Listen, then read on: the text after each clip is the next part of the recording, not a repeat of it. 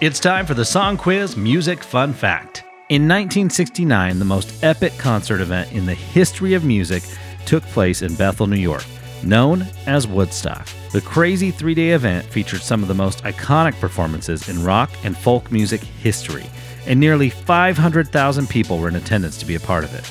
Of all the crazy things reported to have happened at the event, perhaps the craziest thing is that with that amount of people together in a confined area for three days, there were no recorded reports of violence. The tagline for the event was Three Days of Peace and Music, and fortunately, it lived up to it.